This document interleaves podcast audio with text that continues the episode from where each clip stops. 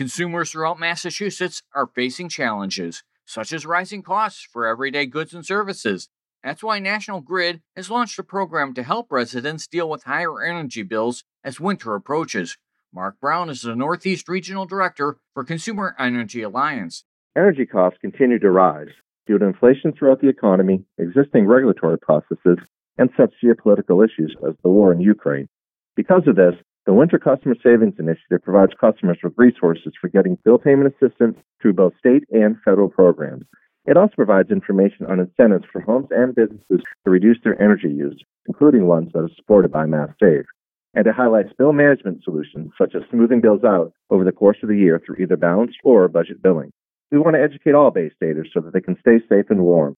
And since winter rates start on November 1st, they shouldn't wait to act. To learn more, visit nationalgridus.com slash here to help.